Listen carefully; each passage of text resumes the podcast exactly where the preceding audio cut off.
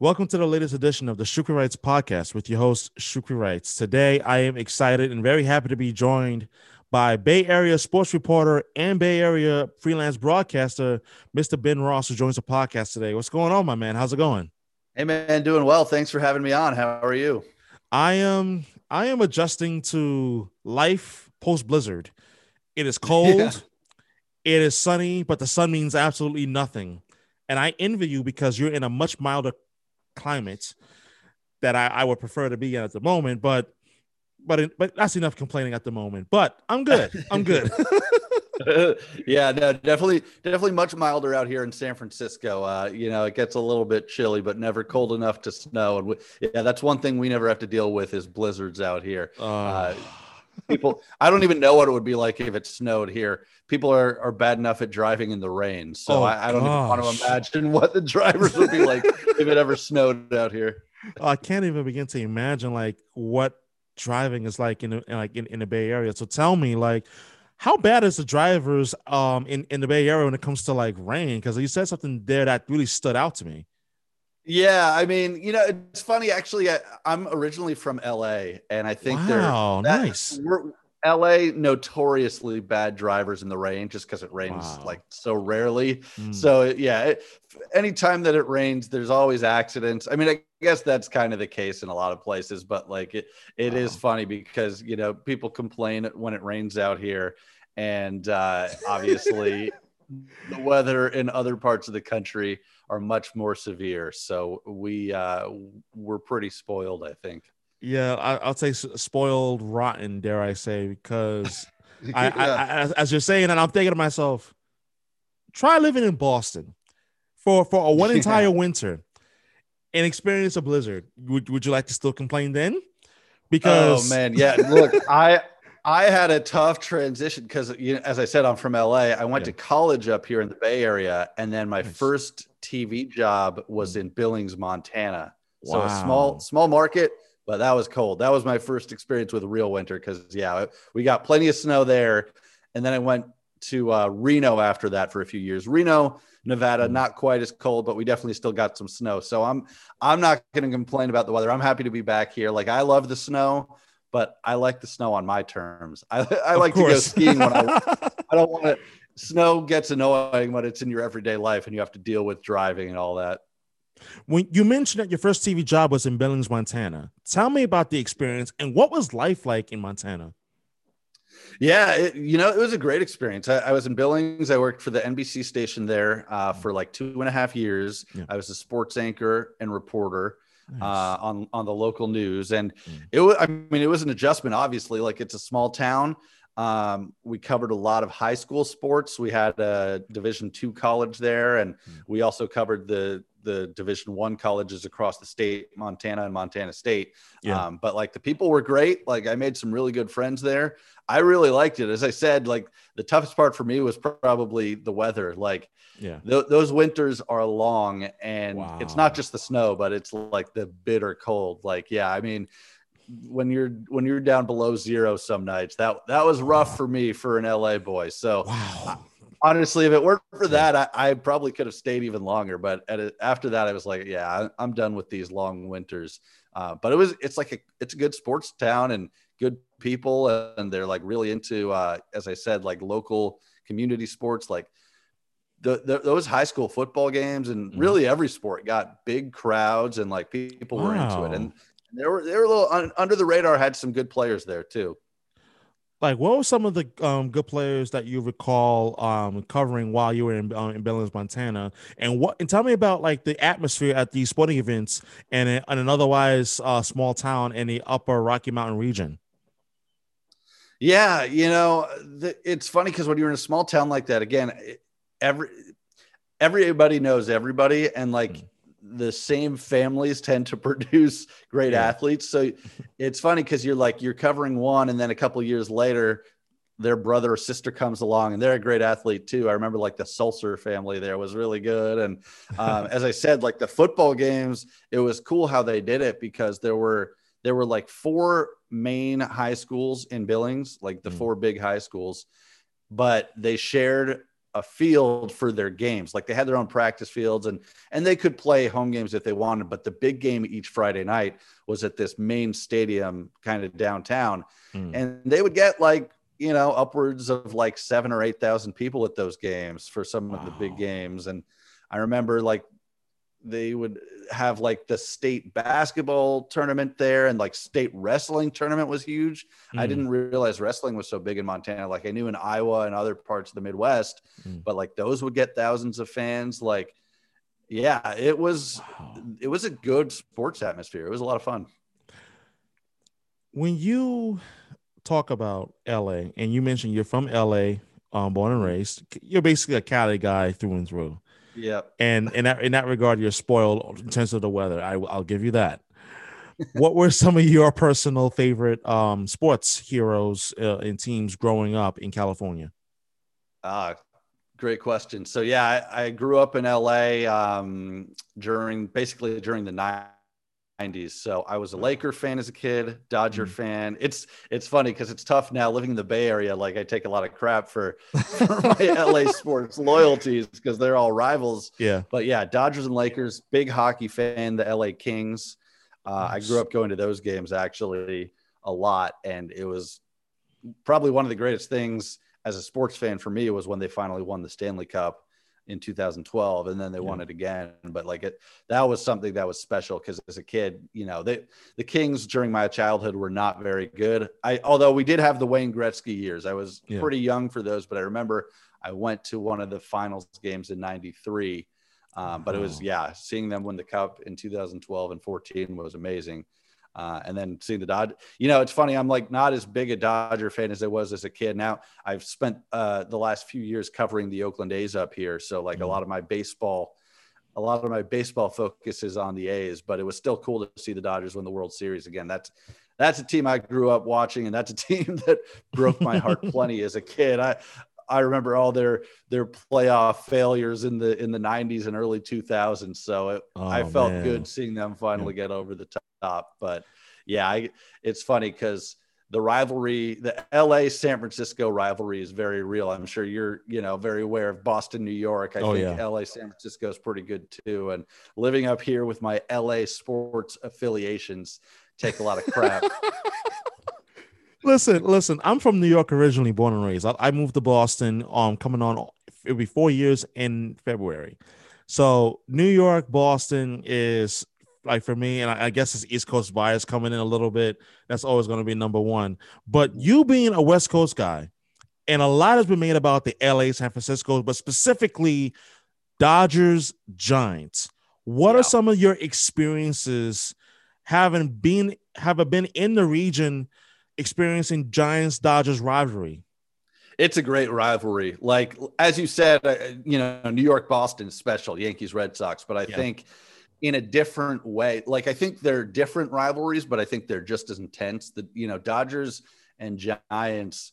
I mean, I think even more up here in Northern California, the the hatred is real. Like, wow, people hate the Dodgers. I remember I went when I was in college. I went to a, a Dodgers Giants game with with some friends, and mm. I thought it'd be okay. I wore my Dodger hat. I thought it'd be okay because I was in a big group of Giants fans, and they were sort of shielding me. And there's always a lot of Dodger fans, but man, I took a lot of I took a lot of hate at that game. And I remember mm. afterwards, some drunk some drunk dude took my hat off my head and threw it onto the field. We were in the bleachers, and I'm like, "What the hell is this, man?" But um, it, it's an that's an intense rivalry for sure. I, re, you know, bragging rights too. Like the mm-hmm. Giants winning three World Series in uh, I get 2010 to 14. Yeah, mm-hmm. like they had bragging rights big time, and you know they always the thing with with the Dodgers is they hadn't won since 88 and that was mm-hmm. you know there was really no comeback to that when Giants fans were saying hey 1988 you know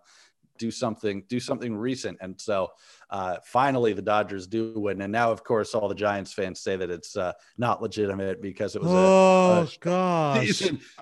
put the asterisk on it. But that's the debate will always go on. Oh for sure. And and i, I have to ask because i was as, as soon as you mentioned it i'm like darn Ben, you read my mind, damn it. Damn it. Like, but I'm still gonna touch on it because like being hardcore baseball fans that we are, you being the podcast host for the Bleav podcast network covering the Oakland A's, being yep. a lifelong Yankee fan, but a even bigger baseball fan.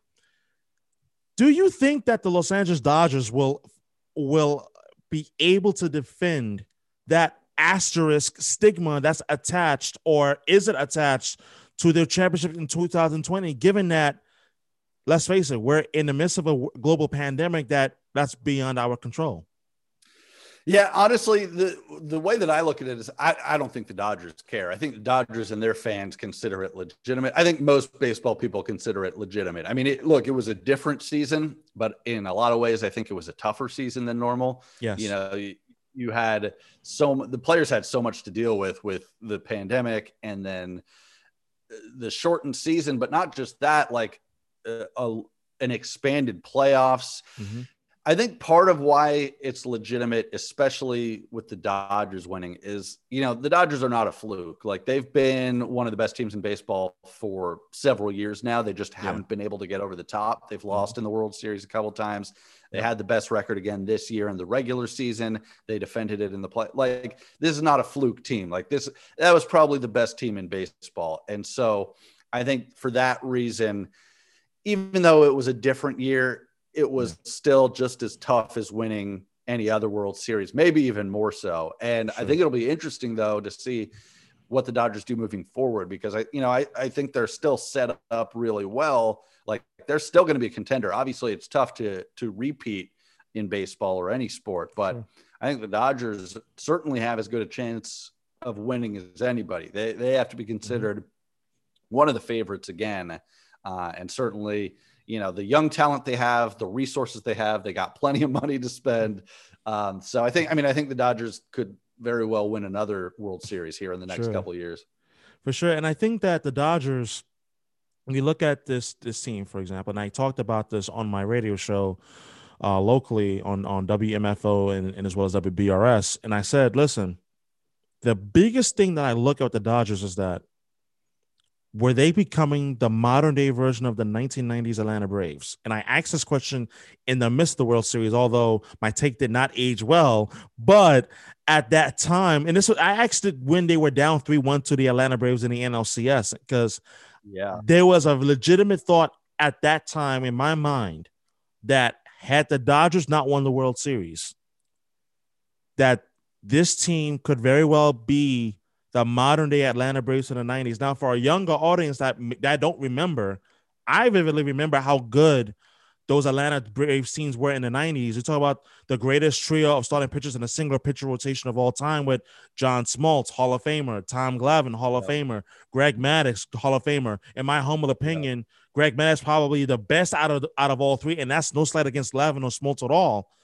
But yeah. the, the but the number one thing that we'll forever look at those 90s Braves is that one World Series title in that entire decade. Why is that a bad thing? Because this was a team that got to the World Series five times in that decade in 91, 92, 95, obviously, when they won it all, but falling, mm-hmm. but blowing a 2 0 series lead in 96 against the Yankees and getting swept in the 99 World Series. If the Dodgers only only end up winning this World Series and they don't win another one over the next few years, is it fair to say that the Dodgers would be looked at at the same limelight as the Atlanta Braves of those of those yes of those teams yesteryear? Yeah, I think that's a really fair comparison. And as you said, even even with the Dodgers winning this year, the Braves also won one World Series. And now, look, winning one World Series is infinitely better than winning zero. So Absolutely. we'll give them credit for that, and we'll give the Dodgers credit for that. But no, you're. I think it's a totally fair comparison. Uh, when you look at the Dodgers, I think what if they won like eight straight division titles now? Yes. They're in mm-hmm. the playoffs every year. Mm-hmm. That's like what the Braves did. They had that long run of winning the NL East, yep. um, multiple World Series. You know, I, I think it's fair to say, like you said, the Braves certainly happy to win one World Series, but when you look at the talent they had, they probably should have won more. And I think yeah. if the Dodgers end up with just one, I think that's a very fair comparison because – when you look at these Dodgers teams over the past decade or you know even the last five years, yeah, they probably this this core should win multiple World Series. So we'll see. I, I, still think they will win another one, but it remains to be seen. And I think it is a, a fair comparison. You know, baseball's so interesting because obviously not this year, but in a normal year, mm-hmm. the regular season is so long yeah. and it's so tough uh, to make the playoffs that many years in a row just because compared to other leagues, very few teams make it. You know, especially back in the 90s when the Braves were doing it. You know, mm-hmm. you just had the one wild card and, and you have to win your division every year, which they did. So oh, yeah. I, I, think it's a good comparison. And uh, I think, I do think the Dodgers will win at least one more World Series with this group. But if they don't, I think uh, a lot of people will look back on it as mm-hmm. sort of a disappointment. Absolutely. And I think that when you look at the roster for the Dodgers now, they finally get Mookie Betts. Mm-hmm. And it seemed like that may have been the missing piece that they they were sorely missing in 2017 and especially in 2018 when the Red Sox they were an absolute wagon of a team that entire season. Now, yeah. with that being said, there is one area of concern that I do have for the Dodgers moving forward, and that is how will they be able to sustain the success moving forward?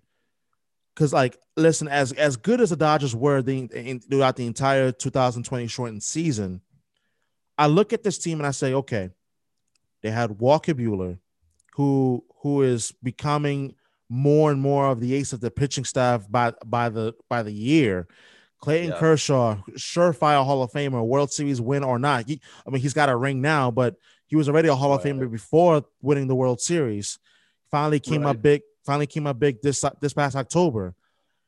But long term over the next four to five years, there are going to be question marks in terms of can the Dodgers be able to maintain this level of success, which is going to transition into my next question. Justin Turner's getting older. He's widely considered to be the heart and soul of the Dodgers. But there's a superstar in that same division who is becoming increasingly likely to be traded and that is one Nolan Arenado of the Colorado Rockies. Do yeah. you think that there's a chance that the Dodgers could say, you know what? Arenado is the best third baseman in the major leagues. That's, there's no argument on that one. But could we use him as an upgrade at third over Justin Turner? Do you think that's a possibility? Yeah, I do think that's a possibility. I mean, I, I, think there had had been those rumors out there that the Dodgers were at least interested or, or maybe in talks with Justin Turner uh, being a free agent. Yeah, boy, wouldn't that be amazing? Like yeah. you said, Nolan Arenado is just, uh, you know, both sides of the ball. Defense, mm-hmm. he's the best third base. He and Matt Chapman. I got to give a shout out yeah. to Matt Chapman uh, with the A's, but I yeah. mean, in the National League, for sure, the best defensive third baseman, an amazing hitter, whether he's in Colorado or, or not. not. Exactly. Yeah. Yeah, no, I, I, do think that's a possibility. And it, one of the things with the Dodgers, you know, pro extended success is always the toughest thing I think in sports. Just mm-hmm. the way that it is now, it's a business. Guys come and go, but I think the Dodgers really have built themselves well. You know, one of the things I criticized the Dodgers for over the past several years when they didn't win the World Series was they were never they never made that big move at the trade deadline they were never willing to part with any of their young prospects to go and point. and get uh you know whoever it might be that that missing ingredient to put you over the top but yeah. the, the way that it's worked out now they're pretty well set up as far as young talent because they've kept all of these young guys you know when you look at the pitchers like they've got dustin may who's got incredible stuff. He, I think, at some point, he and Walker Buehler will create a really good tandem at the front of the rotation. Yeah. Um, and same thing as far as the hitters go. Uh, I just think that they're deep enough where number one, they've got the pieces if they want to make a trade for a guy like Nolan Arenado. Mm-hmm. And number two, even if they don't, they still have so much talent, young talent, uh, to sort of step in and replace a guy like Justin Turner if he were to leave or Clayton Kershaw as he continues to get older and you know his stuff is not quite as good as it once was. So it, there's no guarantee they'll win another World Series, but I think they're going to be in contention at least for the next few years. And I look at the Dodgers bullpen, for example. talk about one of the key strengths of the team, like Julio Urias. Yes, there's there's another one. Yeah, yeah, yeah. Another young, still young, and you, you forget how young he is. Yeah, because he's been he's been with the Dodgers for a few years now, and yeah. and and like this is this wasn't his first uh, run in the postseason.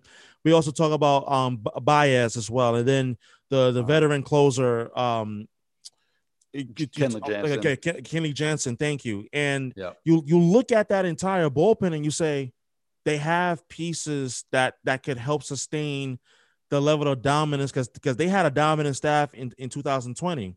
Now, I want to switch over and look at the American League side in 2021. Yeah. There is a list of contenders in the American League. You got the White Sox who who made the shocking hire of bringing on Tony La Russa out of retirement right. and to bring him to, to manage that that young core that they have in Chicago with the likes of the veteran Jose Abreu. But then don't forget about uh, about about some of the other pieces that they have, and including yeah. um, Lucas Giolito. But the yeah. Oakland A's, for some reason, I feel like is that team that's being slept on. But for some interesting reason, and I've and I've talked about this in the in the past few months, that they seem to have the pieces, but they can't get over the hump for some reason in October. And you saw it again in the division series against the Houston Astros. Why do you think the, the Oakland A's has had that problem of getting past the first round in the last few seasons? Man, that's the that's the million dollar question, right? I mean, they mm-hmm. yeah, they it, and it, it's not even just with this iteration of the team. That's sort of what the A's have become known for. You know, going back to the early 2000s. Yeah, it's 2000 when yeah. they had was when they had all the those talented pitchers. They had their own yep. big three with Zito and Mulder and Hudson. Uh, and again, they were always yep. regular season, you know, winning divisions, getting into the playoffs, and and then going out early in the postseason. Sure. I think with this current team, there it's tough because I think they took a big step this past year, at least getting out of the first round, beating the White Sox. Mm-hmm. I know that they were disappointed with how the series went against the Astros, but I think that was a good experience they got. Um, their problem, unfortunately, is poor ownership. You know, they mm. they are constantly one of the lowest payrolls in baseball. I think it's going to be even worse this year. By all, you know, they've got ten free agents on this year's team, and I think most, if not all of them, will will be leaving. And so, you know, when you look at Marcus Semien, who's turned into a, phenomenal shortstop, it sounds Absolutely. like he's gone. Their great closer, Liam Hendriks, he's gone.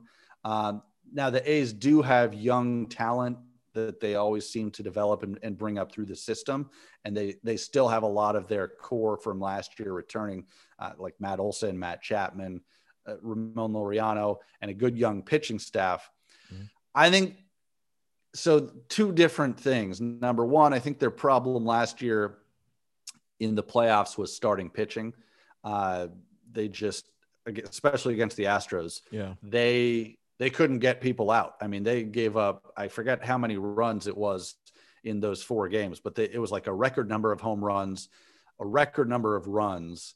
Uh, and so I think the starting pitching will be better this year because they do have a lot of talented pitchers. They were just young and inexperienced. Mm-hmm. But my problem, I think the problem they're going to run into is they're getting worse this offseason, not better. They they were missing a couple of pieces they should be trying to add yeah. uh, to get over the top. And instead, they're losing a few of their best players and they're going to count on other guys to fill in. So I think that's going to make it tough for them. Now, I still think they're probably uh, a good have a good chance to to win the AL West or at least make the playoffs this year, but I don't know if they have what it takes yet to get over the top and make it to the World Series. Sean Manaea is a guy who has become the ace of the staff. Is that a fair assessment to make? And what do you expect from him in 2021? You know, it's interesting. I think Sean Manaea was heading in that direction. He got off to a really slow start last year, and then he mm-hmm. picked it up as the season went on. Uh, I would argue that Jesus Luzardo will become the ace of this staff sooner rather than later. Mm maybe I maybe my expectations for him last year were a little too high with him being a rookie and only 22 years old. Yeah. His stuff is electric.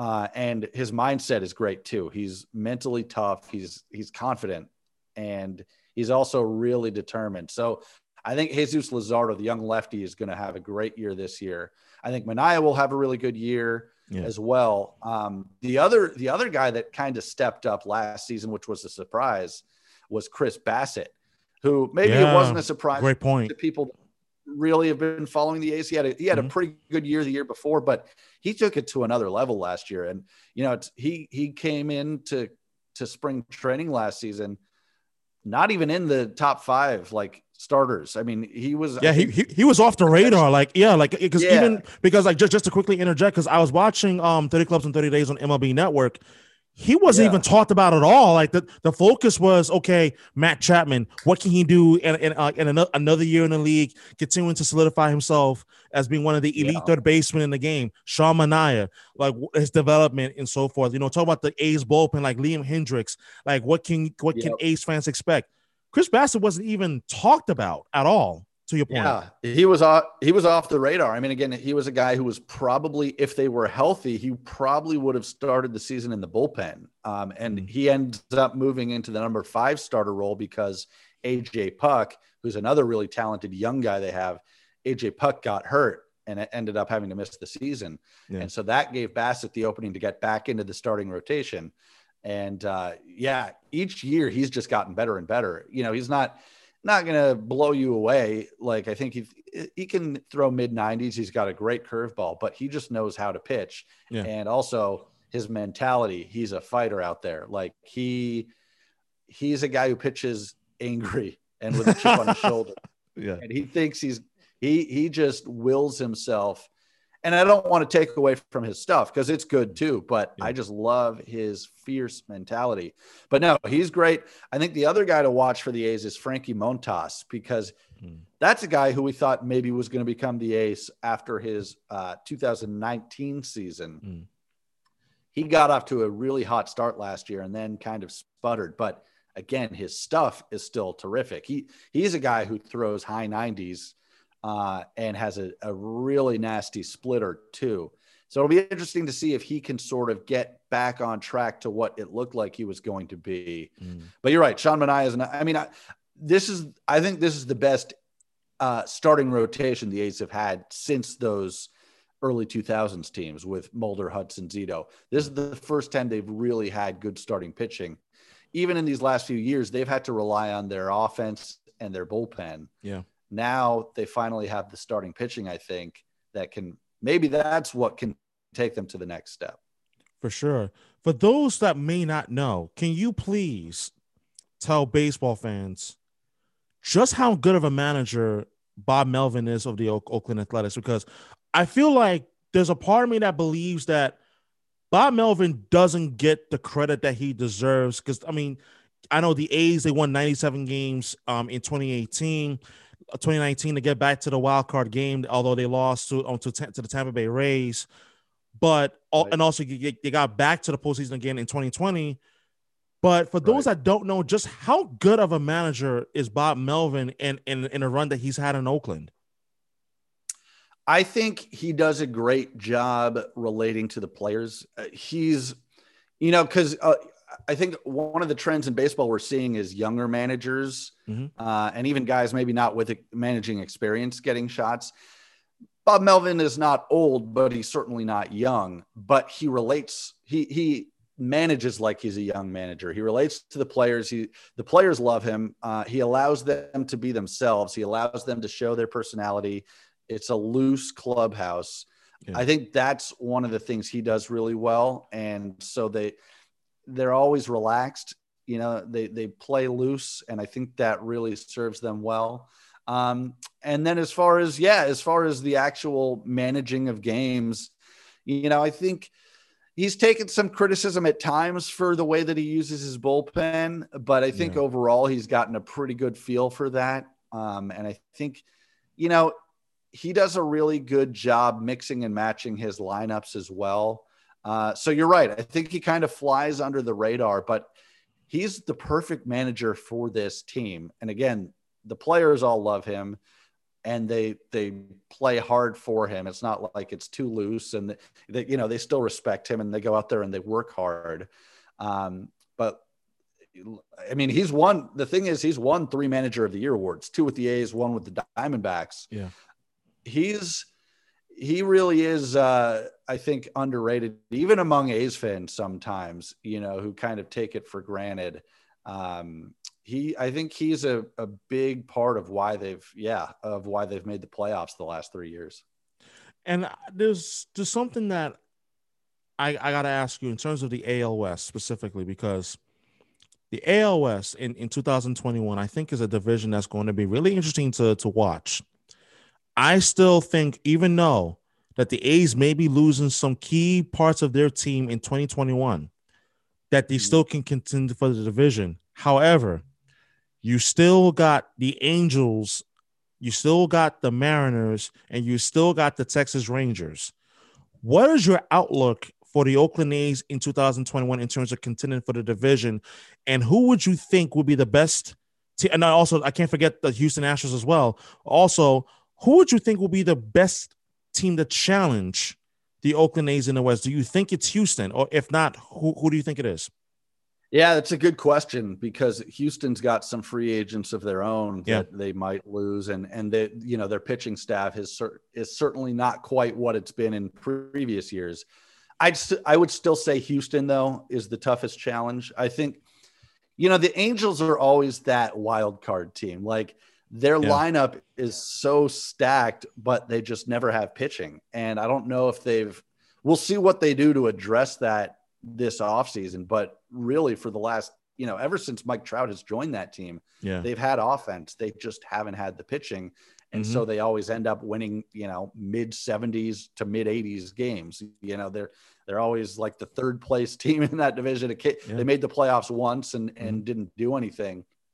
So I think they, you know, they certainly have the talent, but I'll, I do not think they're until they improve their pitching. I, I don't see them uh, as a real threat to win the division. The Mariners are going to be fun to watch. They're so talented. They're still so young.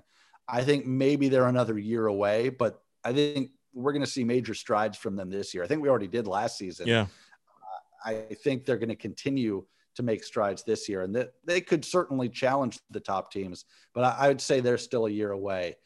Uh, Texas, I don't see Texas contending. So to me, it's yeah, to me it's the Astros and the A's, and that's sort of been the battle the last few years. Mm-hmm. And uh, I could honestly, I could see either one of those teams winning winning the division, um, especially if they do both lose some of their key free agents. But they all, you know, I've talked about the A's young talent. The Astros have plenty of young talent too, and and that goes for their pitching. Framber Valdez was fantastic mm-hmm. uh, in the postseason without yeah. much experience. He's going to be even better. Um, and who am I? Who am I missing? Who's the Who's their other young pitcher? Uh, Cristian Javier, yeah. who who pitched out of the bullpen a lot in the postseason, but he was out. He was outstanding in the series against so Tampa Bay. Good. Yeah. Oh yeah. Yeah. Yeah, he was so good, really the whole playoffs. And so yeah, I I think Houston and you know Dusty Baker's a great manager, obviously, and mm-hmm. you know Dusty, I love Dusty. I think people in the Bay Area all love Dusty from his time yeah. with the Giants. Just a, a great dude and uh, a guy who knows baseball really well. So, yeah, I if I had to if I had to handicap it, I would personally make the A's a slight favorite to win that division with the Astros right behind them, and then the Angels and Mariners a step below that. But you know, I've been wrong before. The Mariners have talent. We'll see yeah. if they can do it. The Angels have talent. Can they get the pitching? It's going to be a fun division to watch. Oh, for sure. And then to add this question, and I think it's an interesting one because I feel like people may have forgotten. Does the injury to Justin Verlander impact the division race in 2021? See, that's a, that's a great point, and I, I think it does. Uh, not just the injury, but I think finally his age his age yeah. with him. For a while, it seemed like he was just getting better with age, and we kept waiting for it to sort of fall off. And he was yeah. turning 36 and then 37, and he was still just getting better and better. I think finally, what is he like 38 now? And yeah. again, coming off that coming off that injury, I think it's going to be tough Uh, I think we were already starting to see signs of him taking a step back. He don't get me wrong. I, I think he can still be good, but I just don't think he can be the the Justin Verlander we've all grown accustomed to. And I think that will hurt uh, the Astros. Obviously, losing Gerrit Cole a couple of off seasons ago hurts the hurts the staff. Zack Greinke kind of was had a, had his struggles last year too. Yeah. Um, but then then again, as I said, they've got those young pitchers who have kind of stepped in. So we'll see if they can. I, I, even left out Lance McCullers, who's you know he's young, he's more experienced, but he's still young and he's got really good stuff. So yeah, I mean, I, I still think they're going to be a really good team, but I think you're right. Without Verlander at his full strength, they're not quite as feared as maybe they once were. Now, when you talk about the Oakland A's, because uh, I want to I want to transition to an, an, another point, a topic because I feel like this is this is one of the more fascinating ones in this podcast so far, and what's already been a fascinating discussion of baseball. You've had the opportunity, and you were fortunate to to have covered the A's for NBC Sports Bay Area for the last for the past two seasons.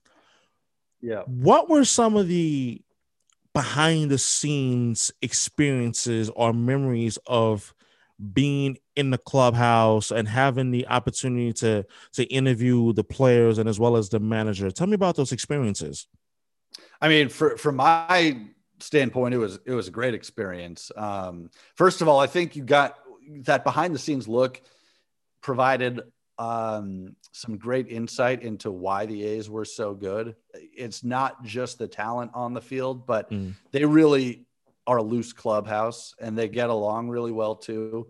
Uh, you, I mean, I think chemistry can be a little bit overused and cliche, but in their case, it was really a big part. I think of their success. They all legitimately liked each other. They liked being around each other. They they mm. were goofing off in the clubhouse. That you know they had the little Nerf or the little mini basketball net that they're all dunking on and jumping off tables and, and, messing around. And yeah, um, but yeah, they were all good guys. That's the thing. Like, really, no big egos. Like sometimes you'll see in baseball, a lot mm. of the best players have egos and kind of have an attitude. There was none of that with the A's, and I think that was one of that made it a really pleasurable experience, I think, for me as a reporter, uh, being in there. They mm-hmm. were all great guys, always willing to do interviews, uh, which I really appreciated. I got to know some of them. And, and again, they really enjoyed each other and playing with each other and legitimately pulling for each other. Um, and again, I think part of that it goes back to Bob Melvin, and he deserves credit for creating that that sure. type of atmosphere. Mm-hmm. Uh, and you know, Bob Melvin himself was a great guy, great to deal with with the media. You know, he he was always willing to do interviews and and always. Um, I, I don't want to say always in a good mood, but you know, never never a jerk. You know, yeah. there there's a lot of jerks out there in professional sports, and he he was not that. Even even after a tough loss, he was always fair. Um, so yeah, it was a great experience. They, they were a fun team to cover, and maybe that's also why it's so hard to see them let go of uh, a couple of those key pieces in Marcus Semien and Liam Hendriks. Yeah, and growing up in in in, in LA, and this may be a silly question, but I want to ask anyway. Given that you are a freelance play-by-play broadcaster as well, yep. Who is your favorite play-by-play broadcasting in any sport growing up in LA? That's that's a great question, and speaking of being spoiled in LA, as a sports fan, I felt spoiled because we had you had, we had three legends. Yeah, three legends, legends. in LA alone, yeah. which is like, come on. You had Vince Scully, you had Chick Hearn, the late Chick Hearn, the legendary yeah. voice of the Lakers, and as well as the great Bob Miller, who retired, the longtime yes. voice of the Kings. And I loved all three of them. As I said, I was a big hockey fan growing up, so I got to meet Bob Miller when I was a kid, and and I remember that was wow. a thrill for me. Yeah, I mean as a kid, I was just as into the broadcasters as I was the players. I guess that I guess I always kind of wanted to have a career in, in sports broadcasting. But yeah. yeah, Bob Miller was fantastic. Chick Hearn, the the legend for the Lakers, he was so great. And then Vince Scully, who many people consider uh, you know the best baseball announcer ever, and uh, he was listening to him announce Dodger games definitely reminds me of my childhood as well. So I don't think I could pick one of them. I think it was a three way tie for me. Oh, uh, all three were so great. And I think all three of them, being a fan of all three of them, I, as I said, I think that honestly had a big impact on, on my decision to go into sports broadcasting. I just, I loved what they did. And uh, yeah, they all inspired me. Now, how would you best categorize your style of broadcasting? Because broadcasting is an art and there's a style. Everybody has their own style and their way of, you know, uh, painting the picture, so to speak, or, or, or, you know, or using the canvas, if you will. How would you yeah. best categorize your style? You know, I I never really think about it. The way that I approach it is, I'd say my my main style is probably energy and having fun. I, I always try and have fun on my broadcasts. It's sports, it's supposed to be fun. I try and keep the energy up for the whole game.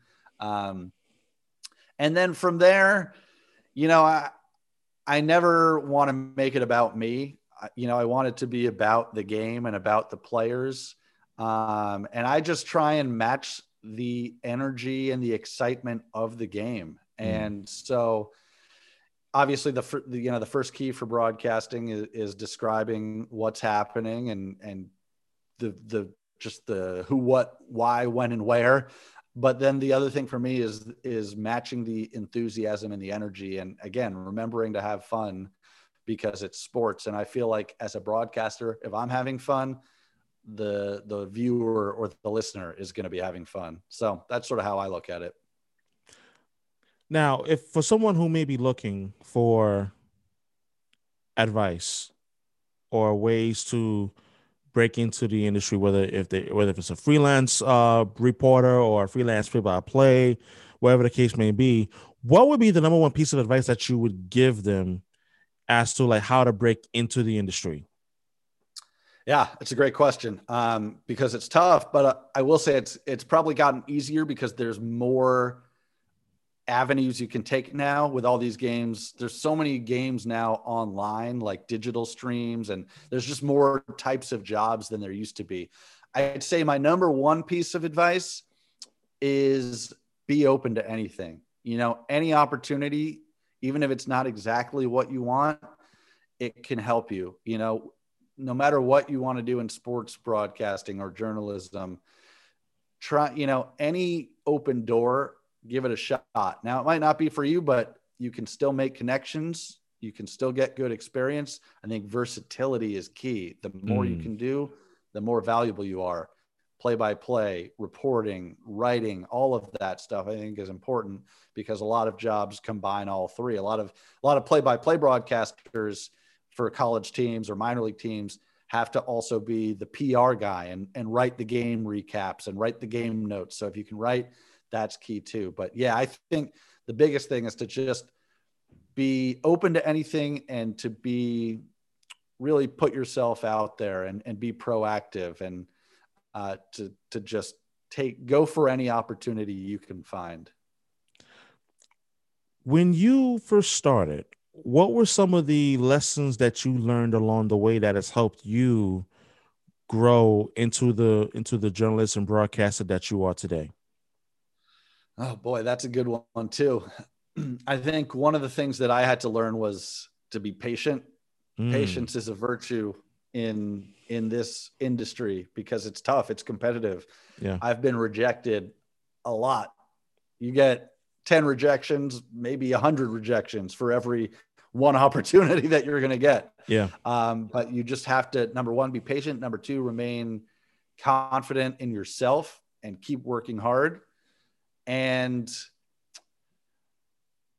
so yeah that was huge. Um, and to not compare yourself to where other people are in their career because that's mm-hmm. another thing that i used that can get frustrating. If you look at at other broadcasters who might be younger than you or more successful everyone has their own path. And once once you can start just appreciating other broadcasters and being happy for their success and know that that doesn't take away from yours.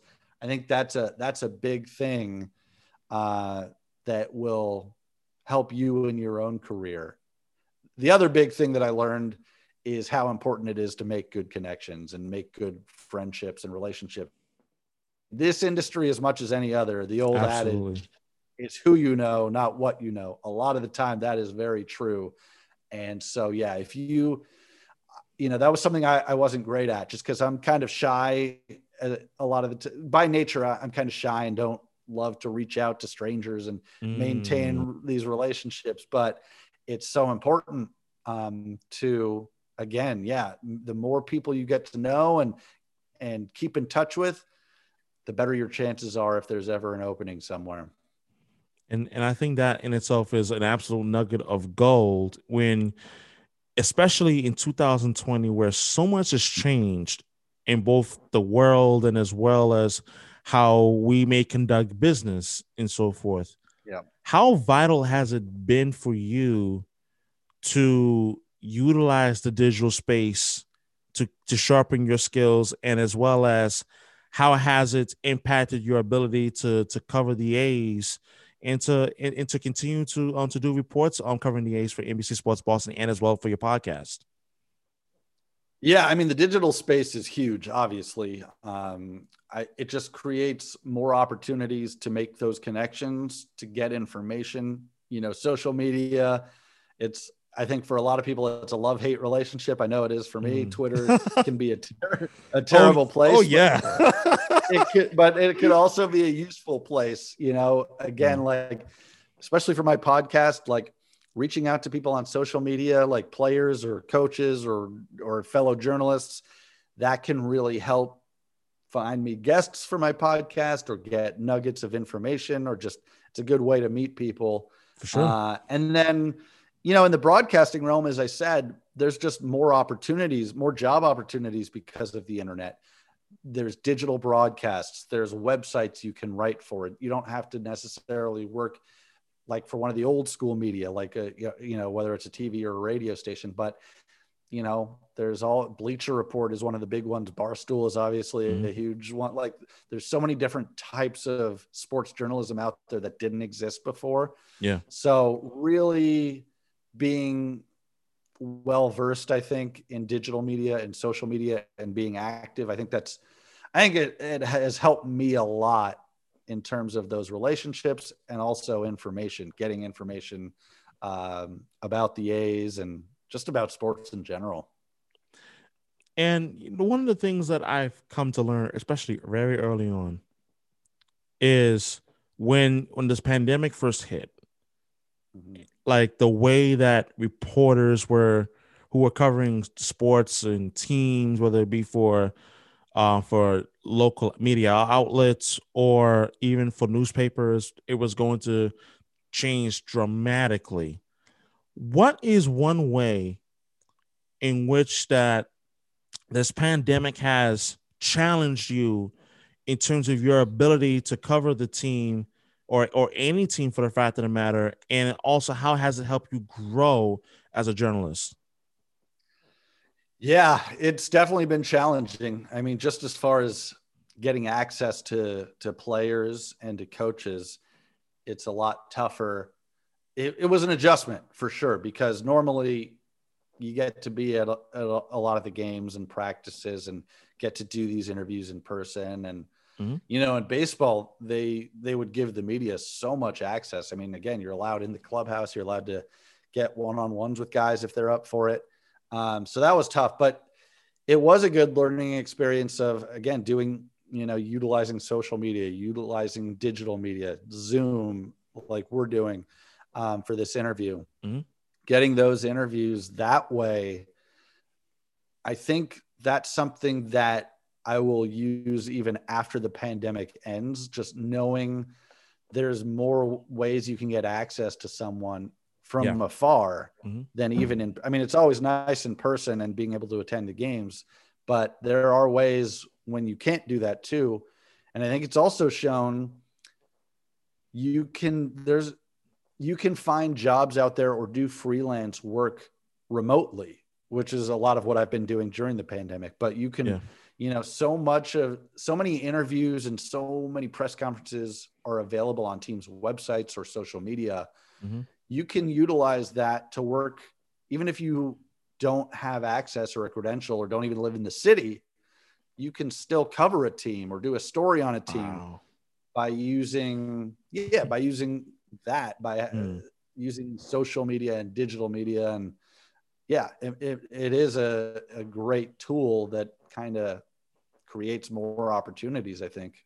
Oh, most certainly. And you know, I think one blessing for me for when it came when it came to this pandemic is that um, it's really forced me to to really get heavily involved with with like with podcasting and like I've been doing radio shows from home since March. Yeah. And and like one of the things that I didn't realize was that goodness, man, I I really miss the little things that I I otherwise didn't think about before, like the like the ambiance of going into the radio station, and for you yeah. going being at the ballpark. I mean, and even for me, like being at the ballpark as a fan, just to just to enjoy. Like, what are some things that you have absolutely missed terribly? Uh, here in 2020 since the start of the pandemic that you look forward to that hopefully it can and will return in 2021 yeah, man, I'm with you. I, I miss the crowds. You know, even watching on TV, I miss I miss the crowds. Like it, yeah, it makes the crowd makes sports so much better. It just increases the energy. So yeah, I, obviously I miss going to games with you know as media or as a fan. Yeah. Um, but I I can't wait till we have crowds again. I, I think it just raises the intensity and the energy of any sporting event. So that's one thing. And then just on a day to day level, I just miss being able to to see people. You know, yes, going to to restaurants and bars and movies and just going out and yeah, all of those things. Like you said, I think I I had taken for granted, and maybe that is the one like silver lining or blessing in disguise is like that we will appreciate those little things now. We won't take them for granted anymore. When, no if doubt. and when we can uh, hopefully get a little bit back to normal. Mm-hmm. And the one thing I'll, I'll ask you is that I want to go back to Nevada for you because mm-hmm. you mentioned that you you were that you were also a sports reporter for the ABC affiliate in Reno, Nevada, and yes. and with that, tell me about the market in in Reno or or in the Vegas metro region, and how much how much of a success do you think pro sports can have in Nevada now that Las Vegas has two pro sports, the Vegas Golden Knights and the Vegas um, Raiders as well. Yeah, I mean, obviously, I think Vegas has had a ton of success already with the Golden Knights have yeah. done better on the ice and off the ice than I expected, and, and then I think a lot of people expected. I think when we heard that uh, the Vegas was getting a professional hockey team, I, mm. it it seemed questionable to a lot of people that I know anyway. And but it, maybe it shouldn't have been with all, with all the teams that there are that have done well in the South. Obviously, people used to feel that way about the LA Kings, but now there's mm. teams in you know in Dallas and in Carolina and Tampa and the Panthers. Uh, but yeah. no, I, I think the Vegas. I think the Vegas team has done phenomenal as far as attendance and and building a fan base. I think the Raiders will do really well there when uh, the pandemic is over. I mean, look, living in the Bay Area, I think it, it sucks what happened to Oakland, and I'm bummed they left, but I, yeah. I do think they'll do well in Vegas. Uh, Reno, working in Reno, and that was a lot of fun. I mean, Reno is a totally different market, and uh, it's actually it's so far away from Vegas. I mean, I, I certainly made plenty of trips to Vegas to cover tournaments and games, but Reno itself is uh, an interesting market um, because they've got the University of Nevada Wolfpack, wow. uh, who they you know they've been a pretty good college program over the years. From uh, they had Colin Kaepernick in uh, mm. when was that? Maybe like the late two thousands, early 2010s, I think, mm. and uh, he built i mean their, their program was already good in football but he kind of took them to another level and yeah. then their basketball program was really good just after i left actually wow. i mean they've been good in the past but then eric musselman came and took them to the Sweet 16. So they've got a pretty good athletic program there. Um, and again, they they also turn out some good athletes locally at, mm. at the mm. high school level. Uh, they got minor league baseball, AAA baseball. It, it's a pretty good little fan base. Uh, and then you've also got the winter sports that they're great at because there's a lot of people hockey, but also like skiing, snowboarding with mm. Tahoe mm. right there. They they have a lot of Olympians that come out of that Tahoe Reno wow. area, and so that was kind of fun to watch. Um, but no, as far as pro sports in the state, I think I think they'll do great. I think they already have done great, and people forget like you know vegas obviously is is a big tourist place a lot of people go to vegas on vacation but it's a big market like i think Ve- the vegas metropolitan area has a lot of people that live there, um, Clark County, and wow. you know even compared to teams in cities that already have pro sports teams, Vegas is even bigger. You know when you think of like Green Bay and like oh yeah, who else? I think it's bigger than New Orleans. Um, so I, I think that it has done well there and it will continue to do well there. Tell me about back in March. You are living you are living your life as usual, as I'm sure everyone else was at the time. Yeah. And then the day of March 11th comes around. What do you remember most about that day? Because I feel like there's maybe two or three days that we're going to remember most about 2020 that yeah. being one of them. What are your memories or your recollections of that day? That was the day that uh, Rudy Gobert tested positive, right? And they canceled Correct. that Utah and game. and that yeah. changed everything. Yeah, I remember I was actually announcing a college baseball game that day uh, at St. Mary's College in wow. California. It was St. Mary's against Nevada. Yeah, that ended up being the last sporting event I got to attend for a while, obviously, with everything getting shut down. But mm. I remember how quickly it, yeah, it, it all it went from the Jazz game getting canceled to then I think the Sacramento Kings had a game later that night that ended up getting canceled. Then the whole NBA mm. season got shut down. And I think that was the same day that Tom Hanks tested positive. I remember that. Yeah. In mm-hmm. Australia. And so you're right. That was, I, I joke with friends. I, I can't wait to watch the uh, ESPN 30 for 30, 30. on that day. the day that changed. oh, changed. gosh. Especially once once everything is open back opens back up and we're all back to normal. And then oh, yeah. oh by the way, here's a must see documentary 2020. Yeah. ESPN's 2020. ESPN's 30 for 30. What if I told you that on March 11th, the world that we knew would change forever? Everything changed. Everything changed. Like no, hundred percent. But yeah, I I remember I I had remembered up until that point thinking that coronavirus would affect us a little bit. I remember reading some articles in February and January that were mm. like, it'll, it will have an impact on our daily life. Certain things might like get moved around. I don't know. I, I just remember thinking like, okay, this thing might have some sort of impact. There might be some minor inconveniences. Mm. That was the day that I realized, holy crap, like yeah, this is this is everything serious. is about to change. Yeah, mm-hmm. like sports are shutting down then I started worrying about my job. I'm like, what, what does this mean for me? Am I going to be able to work? Like, that's when it became real. And uh, obviously, here we are, what, like nine months later? Yeah, nine months. Yeah.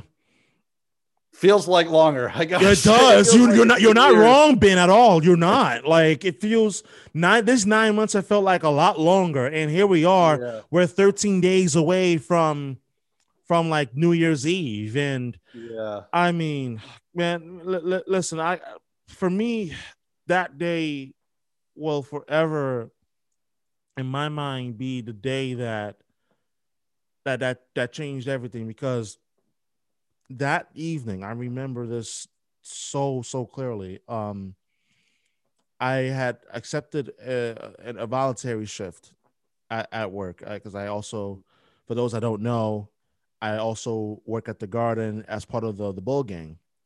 apart from oh, nice. my, my apart from my career from from radio, that's just a little extra, you know, make a little extra little extra change on the side or whatever. Yeah, yeah. Of course. And I said, you know, I'll, I'll work the overnight. Eh, I got, I've got no, I've got time to kill. I don't care, whatever. So, I, I, oh man, what I didn't know was that I was on the, I was on the T, which is the the the, the Boston tra- transit system. For those um, who may be listening on the West Coast that don't know, I'm on the T and I'm on, and I'm FaceTiming with someone, and I remember, I remember vividly seeing the ESPN update Rudy Gobert has tested positive for COVID. NBA has suspended its season indefinitely. I'm just like, I'm sorry, what? Yeah, come again. Wait, I remember I was like, hold on, I gotta read this. She's like, what's wrong?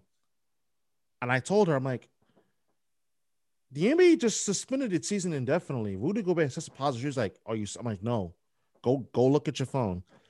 And I remember, and I went on Twitter like literally short short time after, and when I tell you that that news, it really spread like wildfire.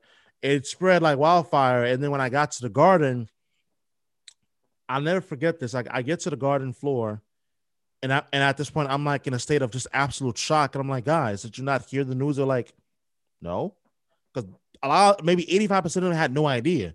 They were like, yeah, the dude Rudy Gobert just tested positive for uh, for coronavirus, and the NBA has suspended its season indefinitely.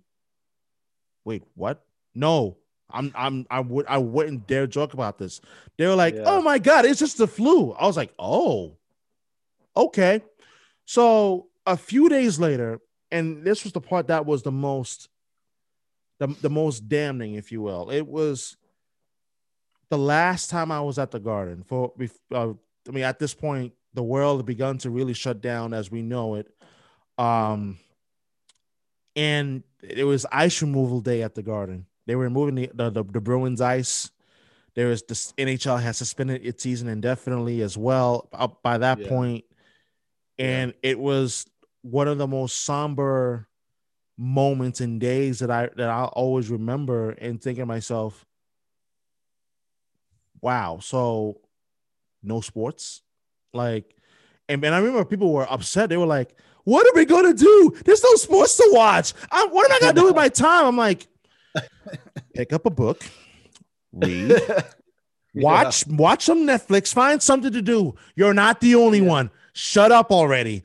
But it, but I, I look back and I, uh, I we laugh about it now because obviously sports being back and all, but but I remember at that time, yeah, how like how are we going to fill in fill up that time and how did you fill up that time with where there was absolutely no sports to watch no sports to, to cover like just nothing it was tough yeah i remember i remember thinking the same thing like what am i going to do there's nothing to do yeah and and like it wasn't I remember being bummed because it was like it wasn't like we could travel or you know mm-hmm. do anything like that. I mean, we are basically stuck at home.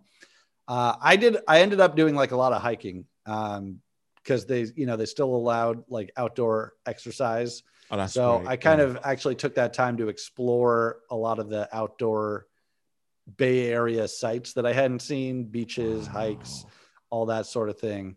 Yeah. So that, I mean, that was actually pretty fun. And I enjoyed kind of at least getting a little break from everything. But yeah, I did a lot of that. Uh, definitely watched some Netflix shows. um, took up golf, although that was a little bit after. That was a little bit afterwards because all the golf courses were closed at first, and then they reopened like a couple months later. For sure. Um, yeah, I was definitely very happy when sports came back. Let's mm. say that that I, am glad to have sports back for sure. I that was something else that's like, man, just took for granted that there was always sports on. Oh gosh, you you you got to tell me because um I'm curious about the Bay Area.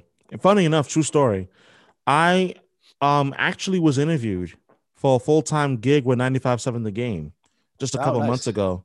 Nice. Yeah, yeah. Although I I fell just short of making the final cut. Yeah. Um, but the experience was absolutely tremendous, and and had I gotten the job, I would I would have made the move out to to the Bay Area. Wow. So I gotta ask you, listen, being the big food man that I am, and I listen, I am a foodie. What's yeah. the food scene like in San Francisco or in the Bay Area in general? Is there a certain staple that's the Bay Area region is known for food wise? I'll tell you what, it's really it you can find anything here. That's one of the great things about the Bay Area is the hmm. food. Mm. Actually, like we've got a big time range. Uh, great Mexican food. Ooh. LA's got that too, but great mm. Mexican food. Um, great Chinese food, great sushi if you like that. Mm. Uh, like Thai, I love like uh, Korean barbecue. Oh, got that sounds, in, so in the good. East Bay and San Francisco. Yeah. And then obviously San Francisco is known for really good Italian food too on Columbus oh, up yeah. in North Beach, Columbus Street. Um, yeah, honestly, it's like a wide range of excellent food. That's one of the things I, I missed when I when I moved to smaller places because you know I went to college at Cal mm. in the Bay Area, and I definitely I missed the I missed a lot of the food. So I, that's one of the things I love about the Bay Area. Good, good food and wow. yeah, good variety. Uh, that that is awesome. What's the the transportation on like in the Bay Area? Transportation is uh, interesting because you know the traffic is obviously pretty bad. Is it LA bad? It's, it's, not LA. Definitely oh, not LA bad. Gotcha. So that that's the good. I was going to say LA is far worse. If you know what times to drive or which routes to take, mm. it's not terrible up here yeah, it's not even close to LA. So that's good. And then there's also much better public transportation. You know, BART, I I always take BART. It kind of gets a bad rap just because it, you know, BART can be kind of a little bit shady and a little bit gross mm. sometimes, but uh, I don't I don't mind it. Like I take BART and uh but yeah, I I drive actually I drive here too. And as I said, like if you go at the right times or take the right uh routes places, it's not nearly as bad as LA. So that's a win. Wow. That that that is now there's a lot has been made about the T here, and you you have your experience with the BART. I have my experience with the MBT transit system here yeah. in Boston. And I, yeah. I like asking those questions because it's like, what's life like on the outside, if you will? Like if you're not in it, you don't really have that experience versus if you are living there, you know what it's like on an everyday basis. Now, what are some of the perks of living in the Bay Area in terms of time zone difference when it comes to sports? Oh, you know, I, I've always argued that the Pacific time zone is great for sports. Um, mm. I think I think it's perfect just because I mean, number one, sports will start earlier here. Like we don't have to wait all night for that seven o'clock start on the East Coast. That'll start at four o'clock here, which is mm. nice to get a little late afternoon sports. But then, mm. even like during the day, like, you know, some people think the NFL is a little early here because the early game is at 10 a.m. But I like that. You wake wow. up to football already on. And then, and then, of course, the other thing is they don't go as late. Like, I remember whenever I'm on the East Coast and I want to watch one of the LA teams or a Bay Area team, Mm. Those games don't start till 10 or 10:30 at night. Here, obviously, seven or 7:30. So I just mm. I like the the range better. Like you have sports in the morning and you have sports until probably about 11 o'clock at night, but not you know you don't have to stay up till like two in the morning to watch some of the games. Yeah, which is which is I think why that it plays so heavily into the East Coast bias because not many people on the East Coast is willing to stay up that late. But it's like, well, I gotta go to work the next day, or I got this to the next right. day. So it's like right. they don't really know, like just just how good like some of like the the teams are out west. Which which leads me to the next question. What do you think the Warriors will do now that Klay Thompson is out for the season, unfortunately, with another season-ending injury, and Steph Curry being the lone guy to basically carry the team moving forward, not to not to completely slight on um, Draymond Green or, or anything like that. But what do you think the Warriors are going to do for, the, for this upcoming NBA season? That's going to be 72 games.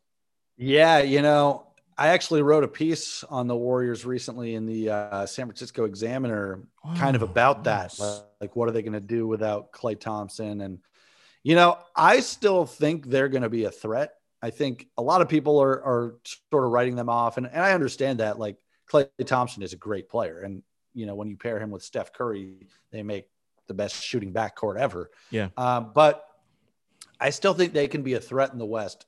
As you mentioned, Steph Curry. Now the key is will will Steph Curry be able to stay healthy this year? Because if he goes down, I think I think the Warriors go down. But if he if he can stay healthy, mm. I think having him is huge. You mentioned Draymond Green.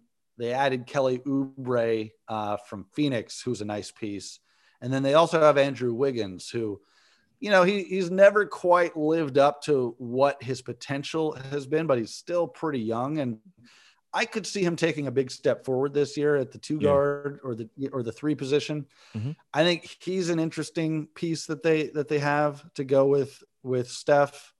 And then I really like their draft pick, getting uh, James Wiseman, number two overall out of Memphis, mm. the big man. Yeah he is I think he's going to be really good. Like he, now he still has he's a little bit raw cuz he was only able to play I think 3 games in college yeah. and then he had a long layoff. But they love him and he's again, he's tall, he's long, huge wingspan. Um, he's athletic, he's got good footwork for a big man. I think he's going to do really well as a rookie.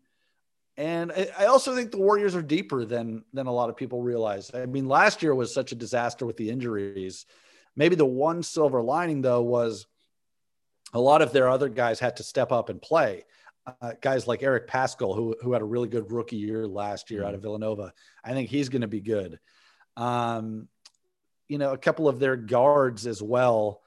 Uh, well, big men, you know, Kevon Looney is a solid big man, as is Marquese Chriss. Mm. Um, but they also have some decent, some decent guards who can come who can kind of fill in and you know they made a couple of good like veteran acquisitions too. I think Kent Bazemore will help them score off the bench. Mm. Uh, actually, I like Nico Mannion, their second round draft pick out of Arizona. But yeah, I mean, I, don't know. I think they're going to be good. I, I don't think they'll win the West. Obviously, I think the Lakers and Clippers are are a step above. But I think the Warriors are right on their tail, and you know, mm. we'll see. I we'll, we're going to find out how good Steph Curry is this year when he kind of has to do it without his uh, without his fellow splash brother. Yeah. And I think that you look at the West and you mentioned the Lakers and the Clippers, the Lakers being the defending NBA um, champions. Now, the the Warriors are the team that's looked at, and it, as you mentioned, a lot of people have written them off because Klay Thompson he's he's done. That's half of the Splash Brothers uh, they're not. That's that's only going to be playing. That's only Steph Curry. But I look at the West and I say, my God, the West is really deep. You got Phoenix yeah. and the continual rise of Devin Booker, who's going is only going to get better. Um, and as well as don't forget they also um, acquired uh, Chris Paul as well. That's right. gonna that's gonna only help them exponentially. Um, and but then the, the Clippers, the Clippers, I, I know the talent is there, but but my goodness, that collapse that they that they suffered in the second round against Denver, and yeah. I, I, I still have my questions. And they had and they made a coaching change during during the offseason as well. Denver with with Jamal Murray and and and Nikola Jokic, like where does the Warriors fit in the West in terms of the playoff picture? Do you see them as a playoff team? And if so, what seed do you see them being in the West?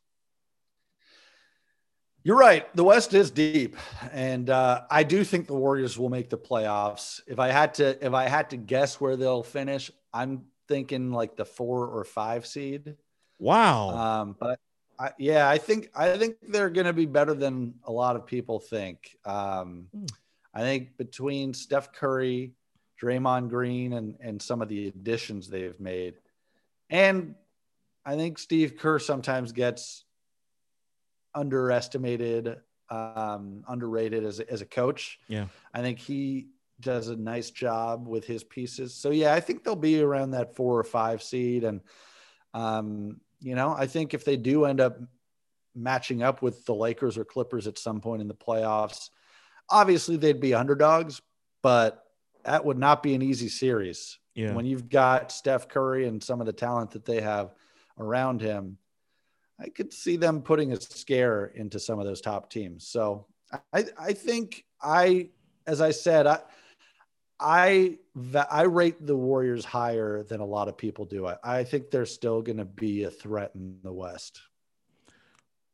Now I want to switch back to baseball because there's another team in the Bay Area, the San Francisco Giants, that I feel like a lot of people may not have been paying attention, especially on the East Coast, as to the Giants, as to why there is seemingly a growing sense of optimism with this with this young core that they have with with with Mike Yastrzemski. And and and his, and his emergence, and you and you you're gonna get back Buster Posey, who's a who's a veteran, although he is getting older. He'll be 34 um next season, but still a viable piece for um for the San Francisco Giants team. How do you see the Giants in 2021 making making that move to returning back to the postseason? Do you see them as a potential playoff team? And if not, what are two two reasons why that you see the Giants missing the postseason in 2021?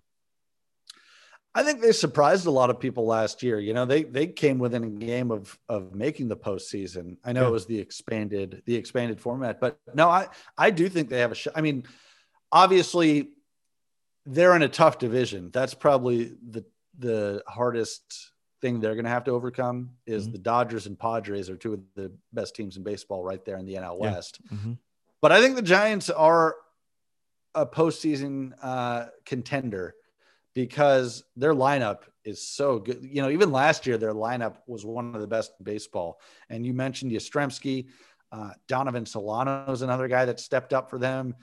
Joey Bart didn't play great as a rookie, but he's one of the top prospects in baseball. And I think he's going to take a big step this year. And then, as you mentioned, uh, Buster Posey coming back, and then some of the other pieces that I didn't even mention.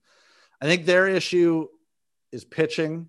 Yeah. Their bullpen last year was not very good. It it really that cost them actually probably a playoff spot because it, it, cost them a lot of games. They blew a lot of late leads. If they can find a way to shore up the bullpen and maybe add another starter or 2 mm-hmm. I think they have the pieces to maybe make the playoffs. But as I said, the the their biggest challenge is just the division they're in because they're not going to win the they're not going to beat out the Dodgers to win the division and the Padres are probably better than they are too, as far as a you know one of the wild card spots.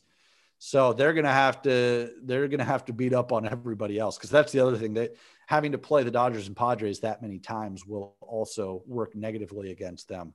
So they're gonna have to find a way to to beat up on all the other teams. For sure. And last question I'll ask you to wrap up the, on the podcast, and that is 2020, 2021 you have the A's, who are going to be contenders in the AL West. You have the Warriors, in which they may surprise some people, as you astutely put it. The Giants, there are some questions there, but they they may have a chance.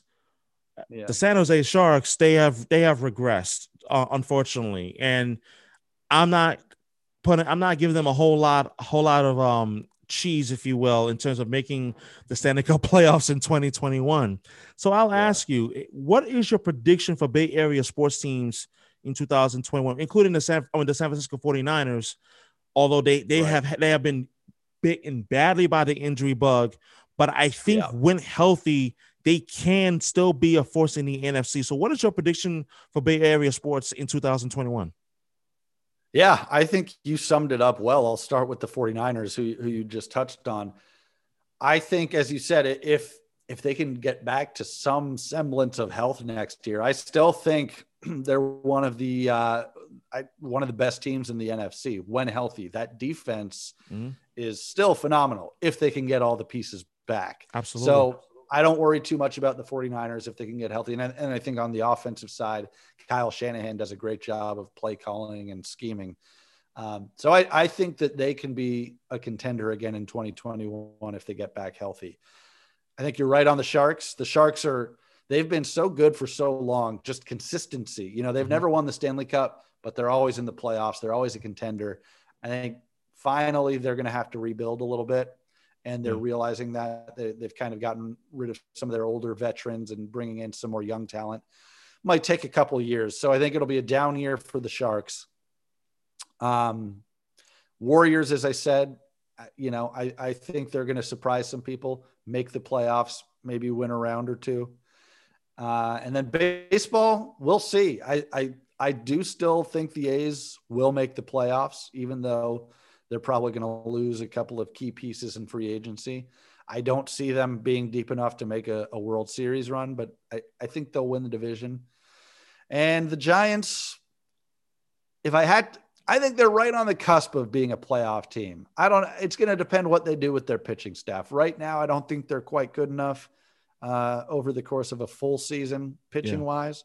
Mm-hmm. But if they can improve the bullpen a little bit, maybe add a, another key starter, maybe they, I think they certainly have a chance. So, yeah, it, it's an interesting time for Bay Area sports. They had such a good run for a while with the Warriors and the Giants a little yeah. earlier. Mm-hmm. Uh, and then the 49ers making it to the Super Bowl and, and coming up short. Not, they're not, I don't see any championship teams, but I see a lot of good teams. Ben Ross, it's been an absolute pl- privilege and a pleasure to have you on the podcast today. And and listen, the last hour and a half has been nothing short of a blast talking baseball and and and covering all other topics on the podcast. It's a pleasure to have you on, and I I certainly would love to have you back on the podcast again real soon. Yeah, man, sounds good. Thank you. I, I had fun too. Thanks for having me. Absolutely, my pleasure.